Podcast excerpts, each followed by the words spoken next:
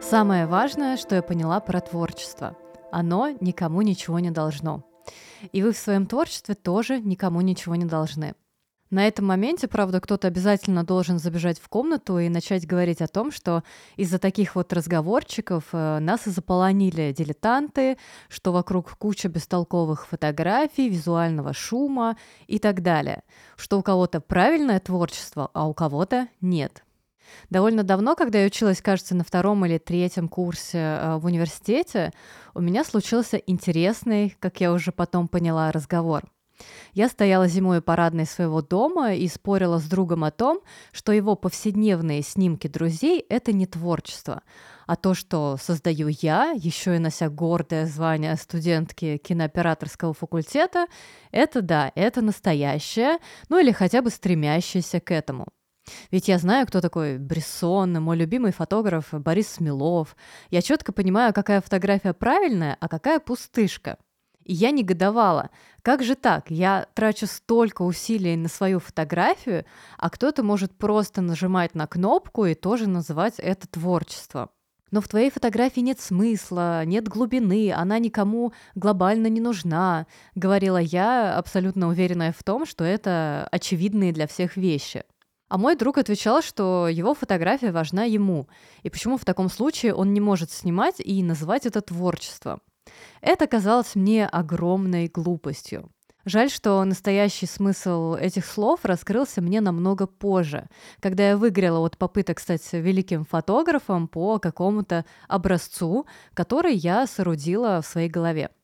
В попытках быть той, кем я не являюсь, и снимать то, что мне неинтересно.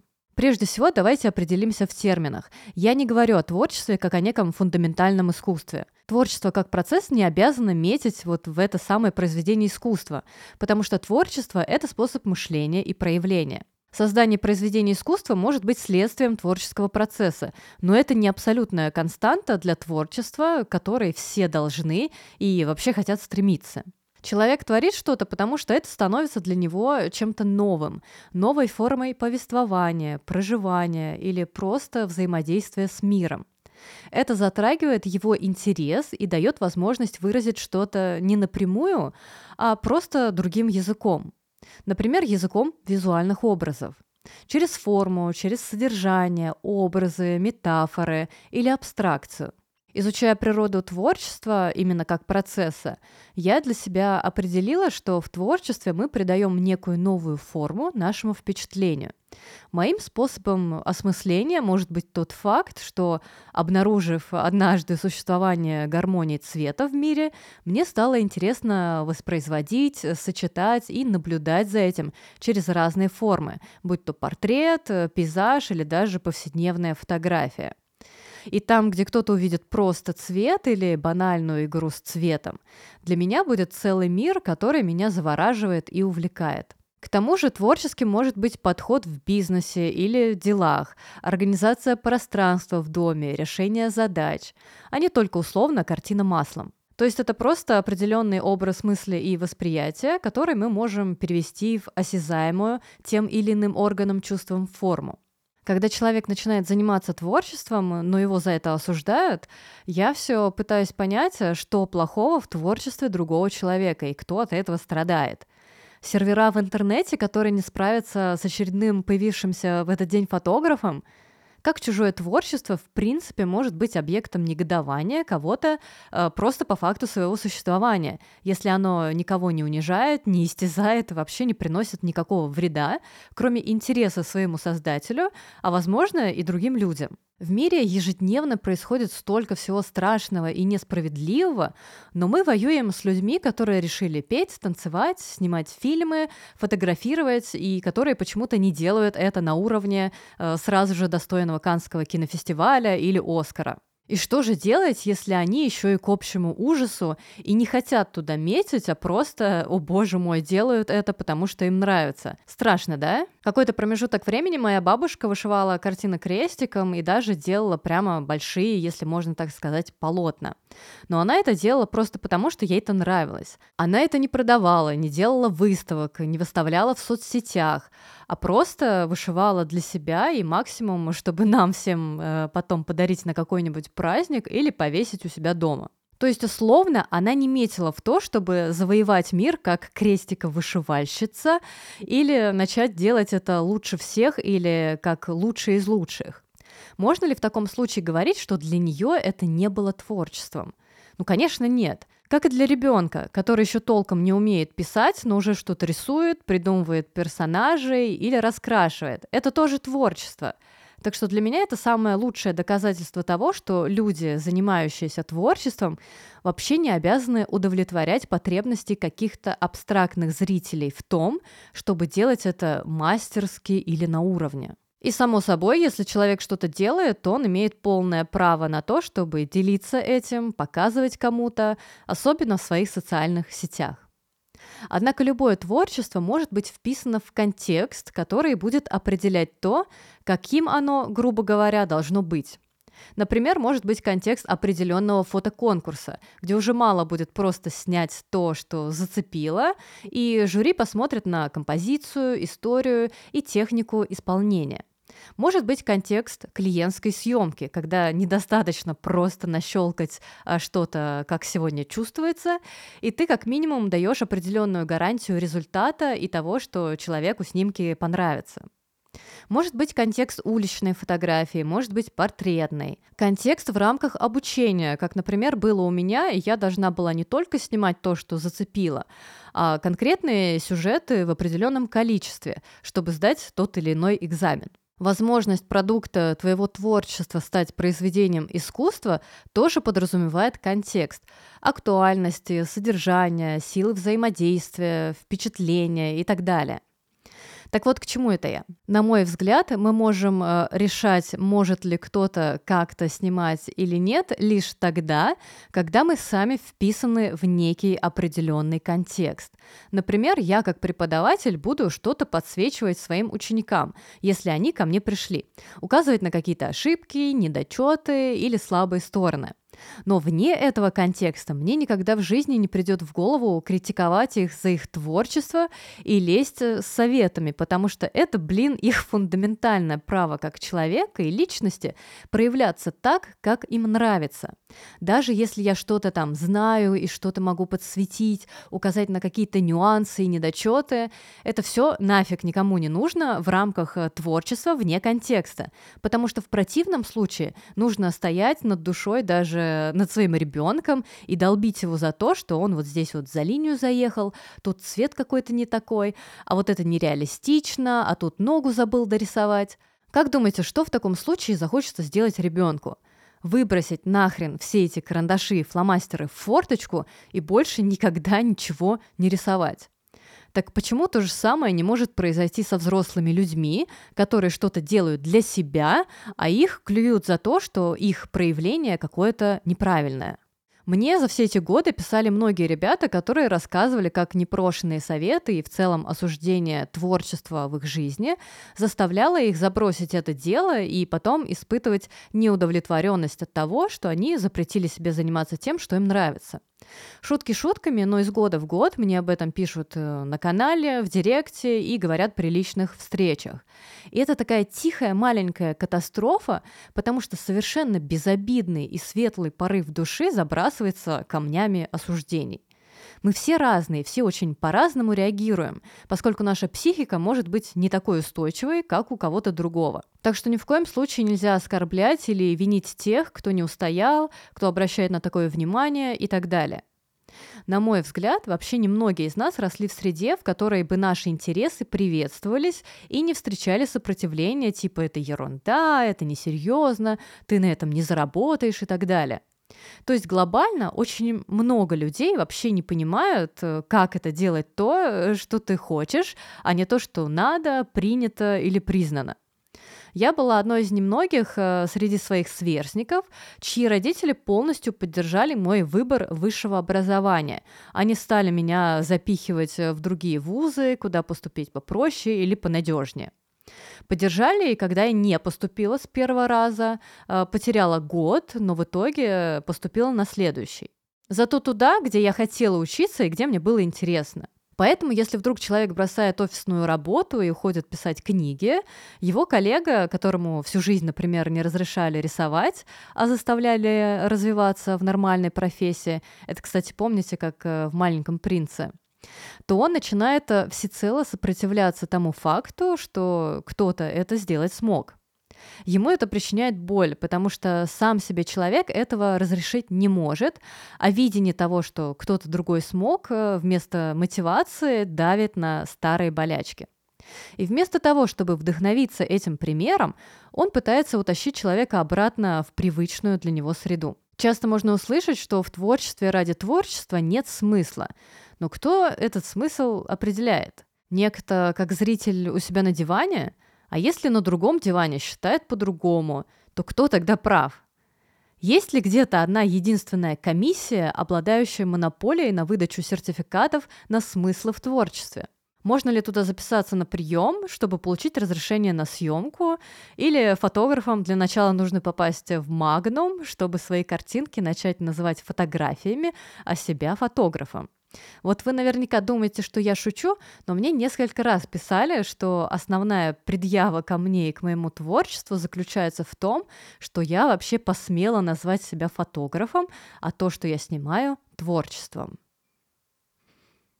Шутки шутками, но если серьезно вот так вот посудить, становится очевидным, что чужое творчество — это как другой цвет волос, который не сильно должен волновать нас на голове у другого человека. Хотя, конечно, найдутся стражи порядка и в этом вопросе. Да, если ты попадаешь в определенную среду или контекст, например, в буддийский храм, и ты хочешь остаться там как монах, то будь добр сбрить волосы и начать соответствовать уставу, который присутствует в этой среде. Или, например, ближе к творчеству.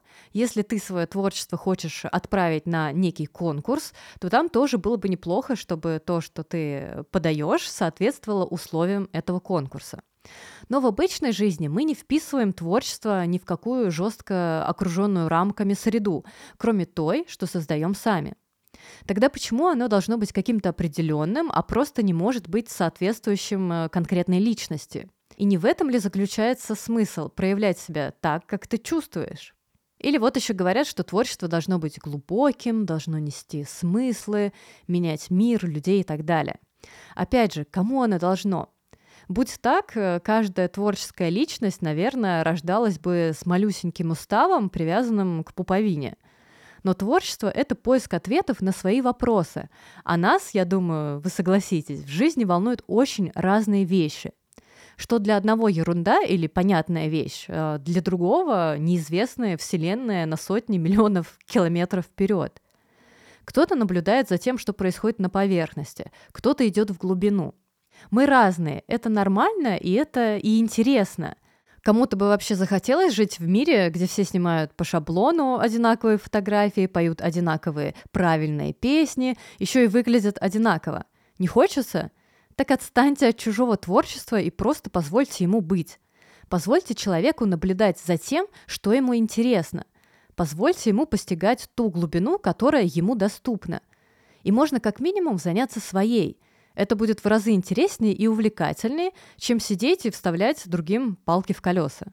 Знаете, почему я так активно спорила тогда со своим другом у дома? Потому что мне было неприятно это осознание, что можно не запариваться так фотографии, э, делая то, что себе не близко, а этим творчеством наслаждаться. Потому что мой друг это мог себе позволить. Я же каждый день выходила на улицу с фотоаппаратом, потому что надо.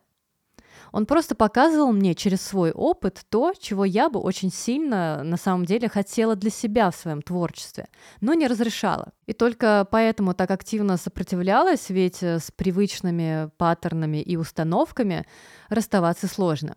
Ну и к тому же мое творчество тогда жило в определенном университетном контексте и теми заданиями, которые нужно снять и предоставить. У него же этого не было, и это давало ему большую свободу, которой я очень сильно завидовала. Я не стремлюсь ни к какому величию в творчестве и фотографии, потому что по-настоящему не нашла внутри себя ответа на вопрос, зачем мне это нужно.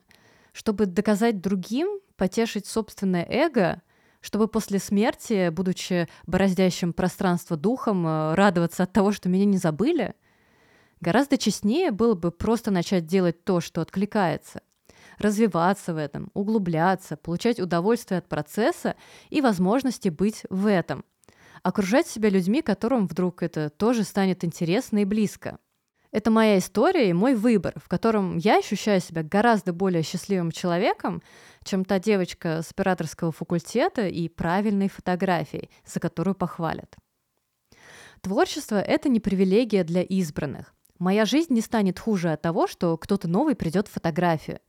Это прекрасный и многообразный, доступный каждому мир возможностей и проявлений, полный разных оттенков и градаций. И никакой цербер не охраняет вход через врата творчества, и это то, что открыто для каждого человека, если он этого хочет. И мы творим не чтобы соревноваться, не чтобы доказывать что-то кому-то, измерять глубину линейкой или завоевывать медали, награды, а потому что к этому, как бы банально это ни звучало, может стремиться наша душа. Или в этом может находить успокоение наш ум. Не так важно, как мы для себя это определим. Творчество — это созидательная энергия, и она никого не может уничтожать. Осуждая кого-то за творчество, вы, возможно, отбираете у человека и ставите под сомнение то, что может быть чуть ли не единственной отдушиной и радостью в череде серых и одинаковых будней. Иногда меня завораживает какой-то обычный повседневный кадр, случайно увиденный мною в ленте. Там нет глобальных смыслов, его не снял великий фотограф. Просто момент, состояние, некое ощущение, которое лично я получаю, глядя на эту фотографию. И для меня это ценно и имеет смысл, просто потому что я что-то почувствовала на эту долю секунды. Что еще очень важно, так это то, что когда мы говорим про создание чего-то нового в процессе творчества, мы не измеряем это масштабами всего человечества, иначе всем нам бы уже давно нужно было запретить писать книги о любви или снимать о ней фильмы. Зачем? Ведь все уже снято и написано тысячу раз. Что нового скажет э, этот очередной писатель или режиссер? Так вот, о чем-то новом мы говорим в рамках личности, человека, создателя, для которого данные переживания и опыт являются новыми в собственной жизни. Проще говоря, у каждого из нас есть право переосмыслять темы любви и влюбленности в своем творчестве, несмотря на то, что тема избитая. Каждый из нас рождается и впервые влюбляется, впервые испытывает э, разочарование и боль. Значит ли это, что если мы вдруг родились позже других людей, нам нужно запретить говорить о чем-то или через некую форму, просто потому что мы запоздали с моментом рождения на Земле? Звучит глупо, согласитесь. На мой скромный взгляд, нам стоит взращивать культуру уважения и терпимости к творчеству других. Я тоже раньше оценивала конкурентов, осуждала, э, считала их творчество пустым и поверхностным, пока мне вдруг не пришло сознание, что я занимаюсь абсолютнейшей ерундой. И получается, испытываю негатив из-за того, что кто-то посмел делать то, что приносит ему радость. Не стоит ли в таком случае задать несколько вопросов именно себе и попытаться понять, почему чужое проявление и чужое творчество приносят столько душевных мук? Мне кажется, что здесь есть над чем подумать. Кому нужно, тот обязательно разовьет свое творчество до планетарных масштабов. Но давайте на чистоту. Мы не можем все быть гениями или великими художниками. Ими становятся условные единицы. Но ведь это не значит, что нам в таком случае нельзя прикоснуться к процессу творчества. Это не значит, что наш скромный уровень или скромное творчество не сможет никого зацепить и вызвать отклик – это не значит, что оно бессмысленно, и у нас э, на него нет права.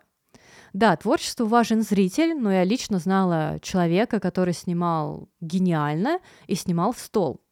Поэтому все относительно. Чье-то творчество будет откликаться большему количеству людей, чье-то меньшему, но это не должно его обесценивать. Потому что, как минимум, э, ваше творчество вы создаете еще и для себя. И об этом тоже важно помнить. Ведь вы — центр вселенной всего того, что вы делаете. И без вас нет никакого вашего творчества. На этом мое сегодняшнее послание подходит к концу. Надеюсь, что те мысли, которыми я сегодня поделилась, э, возможно, вдохновят вас переосмыслить эту тему, посмотреть на нее под другим углом и начать больше радоваться тому, что так много людей вокруг выбирает творчество, занимается им, и от этого наш мир, как мне кажется, становится только лучше. До новых выпусков в новом году!